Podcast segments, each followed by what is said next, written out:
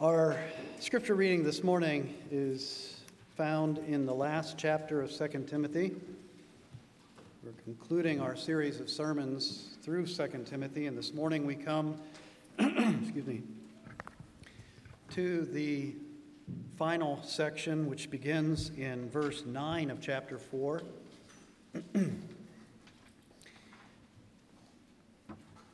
2 Timothy chapter 4 verses 9 through 22.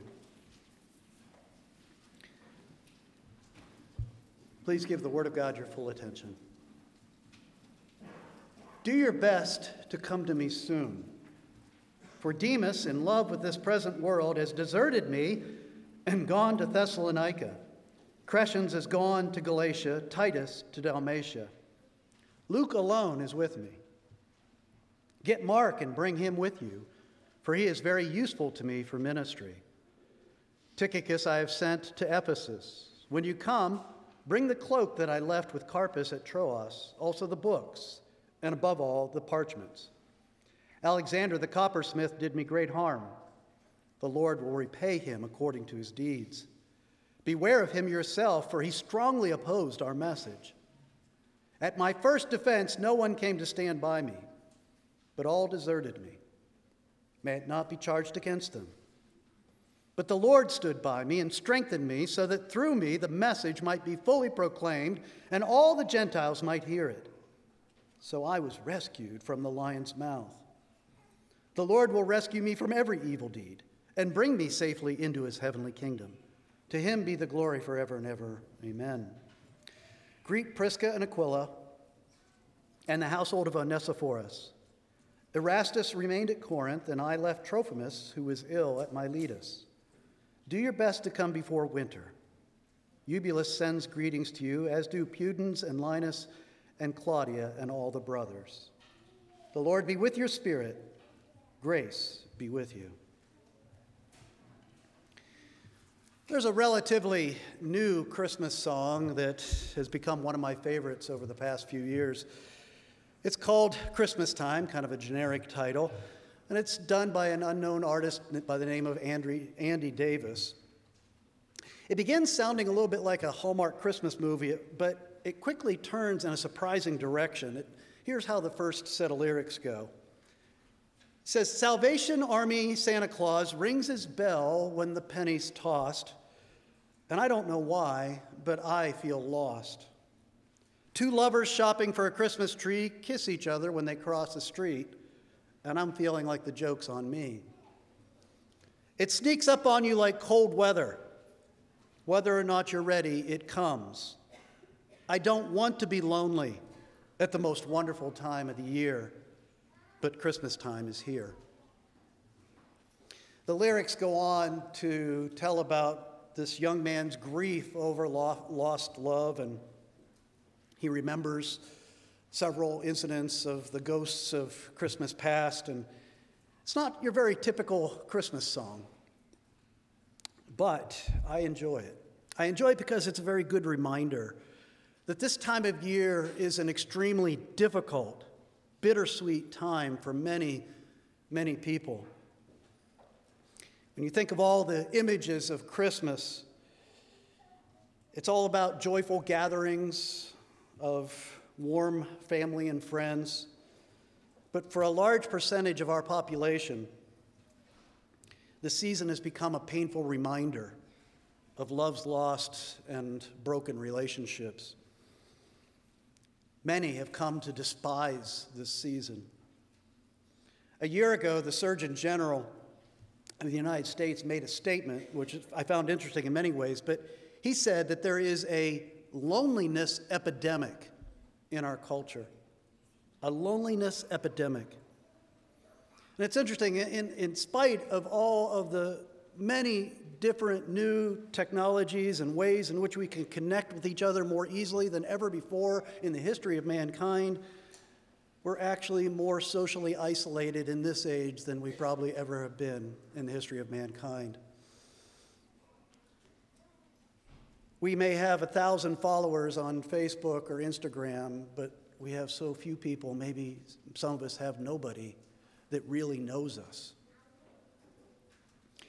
Originally, we had planned for the series of sermons through 2 Timothy to wrap up at the end of November and then to begin our annual tradition of an Advent series in the first Sunday of Advent.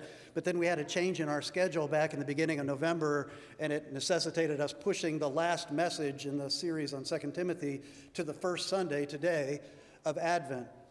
And I was lamenting that at first, and especially because I knew it was the last part of the last chapter of one of Paul's epistles, which is often just kind of a laundry list of greetings and, and last uh, kind of random comments.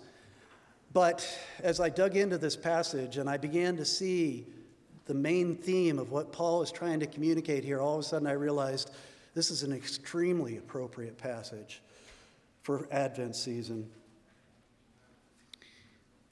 This is a season of longing, of longing for something that we desperately need that we don't yet have, that's still to come. When I was young, the weeks pre- preceding Christmas were all about longing for something, but it was all about longing for presents, material things. But as I have grown as a believer and follower of Christ, Advent season every year becomes more and more about restoration, reconciliation, a longing for far more deeper, far more eternal things that are still yet to come. We see that in this letter, Paul wrote to Timothy, and as he opens up his heart here in this last chapter, I see a vulnerability in, in Paul in this last chapter that I don't really see anywhere else in his writings, even though I do feel that he was an open person, and you do see it in his writings, but it's so profound here. Remember, Paul is facing the end of his life. He's a prisoner in a cold, dark dungeon in Rome. He's waiting for his inevitable execution, which could come any day. As he said back in verse 6 that you looked at last week, the time of my departure has come. And he concludes this letter by pleading with Timothy his beloved spiritual son, he says, Do your best to come to me soon. He goes on to say, Demas has deserted me. And then he says, Luke alone is with me. In verse 16, he says, At my first offense, no one came to stand by me, but all deserted me. And then he ends with that poignant phrase, Do your best, Timothy, to come before winter. We need to listen to Paul's heart here, see his vulnerability, and learn a lesson about how to endure loneliness by faith in Jesus Christ. First thing we learn from his example is our incredibly strong need for relationships in our lives. Paul began this letter back in chapter 1, verse 4 of chapter 1. He says to Timothy, I long to see you that I may be filled with joy. And he ends the letter by saying, Come to me soon, Timothy. He longed for that close, intimate, warm relationship with his spiritual son. Only God's word can explain why we all have that need for relationship. Only God's word can explain that deep ache, that hunger for close, intimate relationships with other people who really know us. Because Scripture explains what our original design looked like. Genesis chapter 1, verse 27. God said, Let us make man in our image, in our likeness. There's that wonderful little hint there of what the rest of the scriptures reveals to us in, in, in increasingly light, increasing light the idea that the God who created us is somehow a community. That in himself, he is a community. That our God, in a way that we can't comprehend, because He's so much greater, so much bigger, so much more majestic than, than we can comprehend, somehow God is three persons in one God. That, as the scriptures teach us, God is love because God has always loved. Before the universe came into existence, before He created people in His image, the Father loved the Son, the Son loved the Spirit, the Spirit loved the Father and the Son. There was this eternal relationship between the three persons of the Trinity. And so, when God creates man, he says, let, him make, let, us, let us make him in our image. In other words, he made us inherently relational, just as he is inherently in his very being relational. We are not three persons in one being. We are one person, one being, and we are created to need the other beings who are made in the image of God. That's the way He made us, that's the way we're wired. They did a study a few years ago. Scientists did a study. They, they, they used MRI, they, with the updated MRI technology, really to go much more in depth in studying the connections of the brain. And in that study, one of the statements was this Our brains are wired to connect with other people. Our brains are wired to connect with other people. Guess who did the wiring? Our relational God did that. One researcher said belonging to a community is the most fundamental human need beyond food and shelter. Belonging to community is right up there with food and shelter as a basic need of life. Matter of fact, in that same report that the Surgeon, U.S. Surgeon General made last year, he, he said that, that loneliness has the same effect on mortality as smoking 15 cigarettes a day. That's the physical impact of loneliness, let alone the spiritual and psychological impact. Not only does God's word tell us why we are like this, but it also explains why we are so hungry for it, why there's such an ache, there's such an emptiness, such a longing for something we don't have. Because scripture then tells us about sin entering into the creation. As Adam and Eve rebelled against their Creator, the most profound impact of sin entering into a perfect creation was alienation. Alienation between man and God, and alienation between man and woman, and man and other man, between people. Alienation is the most profound effect of sin.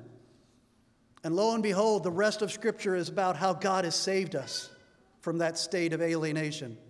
God has done all the work necessary to reconcile us to Himself, to restore relationship with Him as our Creator, and to restore relationships with other sinners like ourselves. That's what salvation is about. It's about reconciliation. So while we wait for the fullness of salvation, while we wait for Christ to return to bring to completion what He's begun, we endure loneliness. We must suffer with loneliness. And Paul, here in this passage, describes his own loneliness, and he, he describes the fact that there are three different causes to why he's lonely. He talks about three different kinds of breaks in relationships that have led to him being in this very lonely state. The first one is betrayal. Paul says, Come to me soon, Timothy, for Demas, in love with this present world, has deserted. He's abandoned me and gone to Thessalonica. Now, who was Demas? Well, we know from just a couple of other references in the New Testament that Demas was one of Paul's missionaries' team. He was one of his associates. He was, one, he was a trainee, just like Timothy and Titus were his trainees. Demas was one of these these young men that were being mentored into ministry by Paul and traveled with him, were with him 24 7, going from place to place, strengthening churches and planting churches. We know from what's said in Philemon and in Colossians that Demas was with Paul in his first imprisonment in Rome. And Paul had two imprisonments, remember. There was the first one in Rome, which is recorded for us at the end of the book of Acts, where he was under house arrest and had quite a bit of freedom. And then he was let go from that after the book of Acts, after what's recorded in the book of Acts, and then later was imprisoned again in much more harsh treatment, was put into the cold, dark dungeon. And this is the imprisonment that, he's, that he, he is in the midst of as he writes this letter. Well, in the first imprisonment, we know Demas was with Paul. And from this, we assume that he must have been with him also in Rome in this imprisonment. Demas was, as Paul puts it, in love with this present world. He loved the comfort and pleasure of this world more than he loved Paul, more than he loved the church, more than he loved Jesus Christ, more than he loved the kingdom of Christ. And he exchanged all of that for the pleasures and rewards and comforts of this world. And you can tell that Paul was heartbroken. I had a young man when I was pastoring a church in, in the Philadelphia suburbs that uh, I met him as a college student at West Chester University. He was a new believer, he was hungry, he was teachable. I invested days, hour, you know, hours, days, months, years I invested in this young man as he grew, as he developed as a follower of Christ. I presided over his marriage when he married a woman who loved the Lord. I baptized his first son. I trained him to become a deacon in the church. But I'll never forget the evening when his wife came into me in tears, sat down in my office, and told me that he had been unfaithful to her, that he turned his back on her, that he turned his back on the Lord, that he was leaving her. And I was heartbroken. I know what Paul felt. I know at least a little bit of what Paul felt in that experience. And that is loneliness. That is loneliness that is the result of betrayal. And I don't think there is a more painful kind of loneliness to go through than the pain of enduring betrayal of someone who you love and whom you've invested much in. Relationships that are broken by betrayal and sin are the worst kind of loneliness. Divorce, prodigal children, friendships where sin has separated you. But let me point out to you what Paul says to Timothy in verse 11. He says, Get Mark and bring him with you, for he is very useful to me in ministry. Do you remember who Mark was? This is John Mark.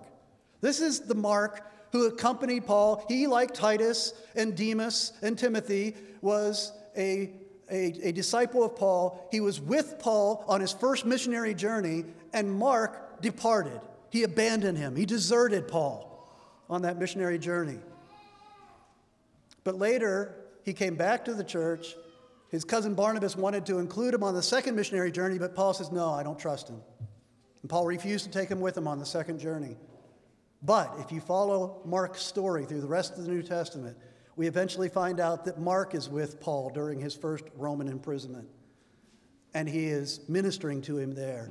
And then later we find out that John Mark has become a close associate of the Apostle Peter. And Peter has given him his account of the gospel, and that's the reason we have the second gospel, the gospel according to Mark. Paul wanted to have Mark come to be with him because he'd had one disciple who had, who had abandoned him and deserted him. He needed to be reassured that God's grace can restore. He wanted Mark to come to comfort him and encourage him. I'm always struck by the interesting parallels that there are in Scripture. It's one of those fingerprints of the Holy Spirit that you see on Scripture that show us that this book is no ordinary human book is that you'll see these interesting parallels. Jesus had two disciples, one who betrayed him, Judas, who went away and never came back. But he also had a disciple named Peter who denied him, but then repented and came back and was restored and was useful to Jesus in ministry. Paul had Demas who de- deserted him, abandoned him, and as far as we know, never came back.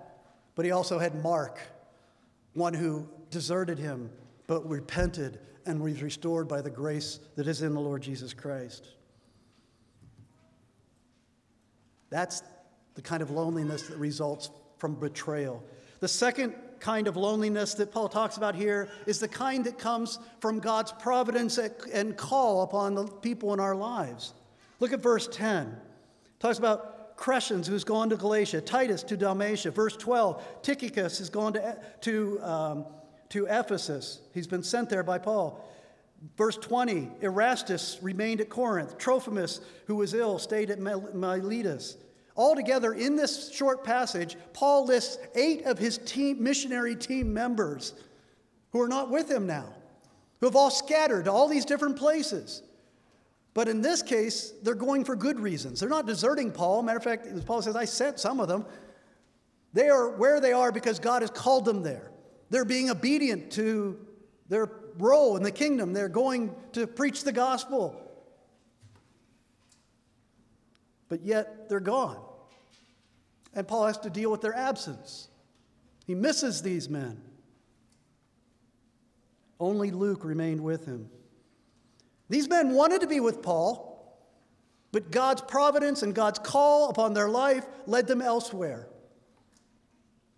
And so, even though it was for good purposes, it was God's plan, it's for the kingdom, it's still absence and grief and loss and loneliness. At Oakwood, we say that we're a sending church. And we go through this typically May, June. We say goodbye to dozens of people sometimes that leave us at the end of a semester. We say goodbye so often our arm gets tired from waving. We say goodbye all the time. But we keep emphasizing this is God's providence at work, this is God's call at work. These people are going to take the gospel to other places, to be a part of other churches, to, to bring the message of Christ where it's needed. And so we do rejoice in it, but we have to acknowledge it's still painful. We miss them, they leave an emptiness. It's lonely without them. The third kind of loneliness that Paul refers to here is the kind that comes from direct opposition to the gospel. Look at verse 14. He says, Alexander the coppersmith did me great harm. Beware of him yourself, Timothy, for he strongly opposed our message. Now, we don't know who this Alexander is. Matter of fact, Alexander is a very, very common name in the Roman Empire, kind of like John in our culture. It was very common. Many people had it. So we don't know who these, this Alexander is. There's five Alexanders in the New Testament. There's a couple of good possibilities. One of the Alexanders in the New Testament was, uh, is found in 1 Timothy chapter 1, where Paul refers to an Alexander who was a false teacher in Ephesus. And remember, Timothy was the pastor of the church in Ephesus. So that false teacher might be the Alexander that Paul is referring to. If you go back to Acts chapter 19, that's where Paul's ministry in Ephesus is described, and it talks about a leader of the unbelieving Jewish community who persecuted Paul, who opposed the church, and a, a, spokesman for that Jewish community was a man named Alexander. Maybe Paul means that Alexander. A lot of commentators actually think that it's neither one of those that Timothy would have to deal with in Ephesus, but actually someone that Timothy would meet when he came to Rome to see Paul, which was somebody who was persecuting the church, somebody who was attacking Paul, and maybe even Paul's accuser that led to him being in prison. We don't know. This is all speculation. All we need to know is that this is a man who harmed Paul greatly because of Paul's stand for Christ because Paul was preaching the gospel. This is somebody who was, hated him, who stood opposed to him, who harmed him because of his relationship with Christ. Jesus warned us that the world would hate us because it hates him. And this kind of unjust hostility and opposition that we face in our workplace, in our neighborhood, in our family, this is a cause of loneliness. It hurts. It leaves us hungry for something we don't have. But Paul, it's interesting, in this passage, as much as Paul opens up his heart and shares about all this loneliness, this feeling abandoned, this emptiness, this loss, this grief, even if he shares it, he wants Timothy to know that if providentially Timothy can't come, he's going to be okay. The Lord will be with him. He emphasizes that as he moves along in this passage verses 16 and 17. He's talking about at my first offense. Now, we don't know if he means when he had to stand trial in his first imprisonment in Rome, the one from which he was eventually released, or if it's talking about his first offense as part of the trial in which he's now being kept in the dungeon. We don't know which defense he's talking about, but he says, At my first offense, no one came to stand by me. Not even Luke was there. We don't know why, but nobody stood by him as he stood trial. He was deserted. But, he says, the Lord stood by me and strengthened me. Paul just clung to that promise that Jesus gave when he ascended to heaven, and he said, Lo, I'm with you always, even to the end of the age. When everyone deserted him, he knew that the Lord was with him, that the presence of the Lord was just as real, just as powerful, more powerful than the presence of any beloved human being. And isn't that the central meaning of the incarnation anyway? The Old Testament promise of Emmanuel, That because Christ came, God was with us. That was the purpose of his coming to remove the alienation in the whole of creation, but especially the alienation between sinners and their Creator and between sinners and other sinners. That is why Christ came.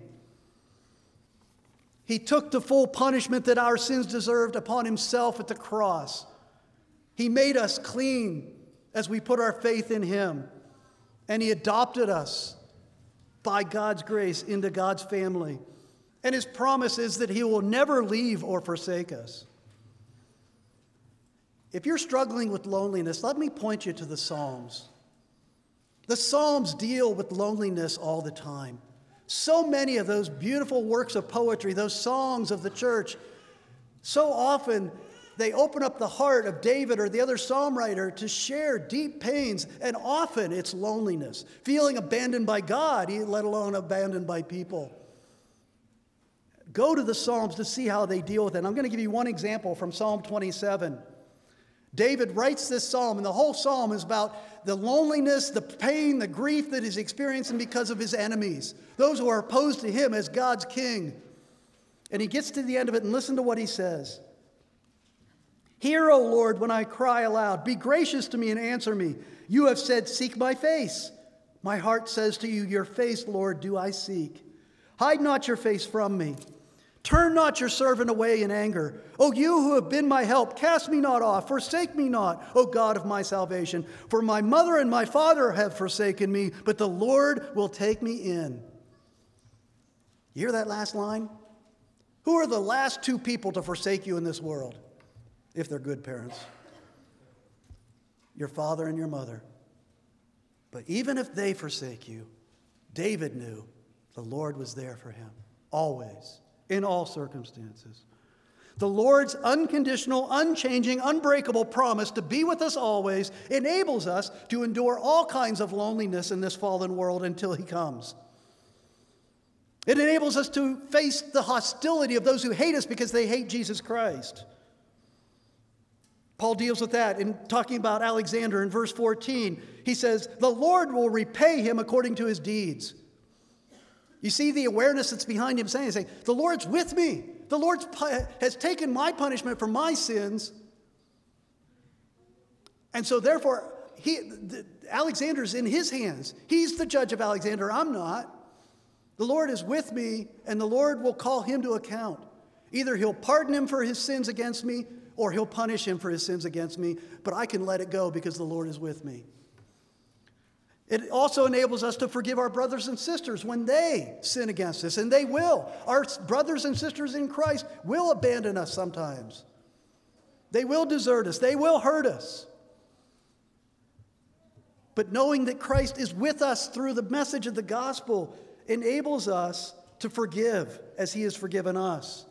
In verse 16, He's speaking there about those friends who didn't stand by him when he stood for his first defense. And he says, May it not be charged against them. Lord, forgive them for this sin. He could only forgive because Christ had first forgiven him. He could only forgive and let it go because Christ was with him. And then finally, knowing that Christ is with us, enables us to endure loneliness because he understands loneliness at a level that you or I will never, ever experience. Isaiah 53, verse 3 says, He was despised and rejected by men, a man of sorrows and acquainted with grief, as one from whom men hide their faces. That was the Lord Jesus Christ. He was hated by the religious leaders, he was deserted by his disciples, he had crowds pleading for his crucifixion. And in a moment that none of us will ever begin to comprehend, the second person of the Trinity, who added to his divine nature a human nature, hung on a cross, bore our sins in his flesh, and cried out to this God and Father with whom he'd been in intimate, perfect fellowship for all eternity past. He cries out and says, My God, my God, why have you forsaken me? That is the epitome of loneliness, and none of you have ever experienced anything like that, but Jesus has. And He did it because He loved you, and He did it so that He could be reconciled to you. Hebrews 4, verse 15 says, For we do not have a high priest who is unable to sympathize with our weaknesses, but one who has in every respect been tempted as we are, yet without sin. Are you lonely? Are you hurting because of broken relationship or separated relationships in your life? Go to him because he understands. He's been there and he's been much further. And he will give you the grace to endure. I want to wrap up by just pointing out that last phrase that Paul uses. He says to Timothy, Do your best to come before winter. Let me explain that. This time of year, and because we're in the same hemisphere over there in the Middle East, it, it, the winter hits there, same time it does here. So, this time of year, November to, to March, November to February, or February to March, during this time of year, they shut down the seaports around the Mediterranean Sea, most of them.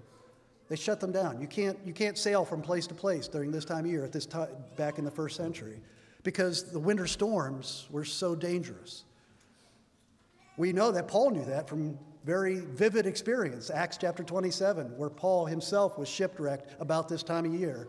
He knew what would happen, that they would shut the, the, the, seaports down, the ships wouldn't sail because of it. So he's saying to Timothy, Timothy, if you don't come soon, you're not going to be able to come till spring. And you know what? I'm probably not going to be here. Timothy, come before winter. Make it urgent. I need you, Timothy. Make it urgent. Come now. Drop what you're doing. Don't delay, or else I won't be here when you come in the spring. I'm really struck that as he asked for Timothy to come, just hear the heart of Paul here. He asked for three things. Three things that he treasured most. Isn't that interesting about death? I've seen this in many people's lives. When you face death, all of a sudden, in a very clear and vivid way, you see what's important in life. And Paul asked for three things he asked for the fellowship of Timothy and of Luke and of Mark. Secondly, he asked for a cloak, just a simple cloak. And by the cloak, what that was at that time was, was just a thick woolen blanket, had a hole cut in the middle, didn't have arms, you just put it over your head and you wore it like a poncho. But it was, it was the winter coat. It was what they wore in the midst of winter.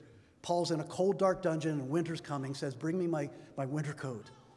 And then he says, Timothy, also bring me the books and the parchments. Now, that could be a number of things, but we know for sure that part of the books and the parchments was the Old Testament scriptures. He wanted the Word of God.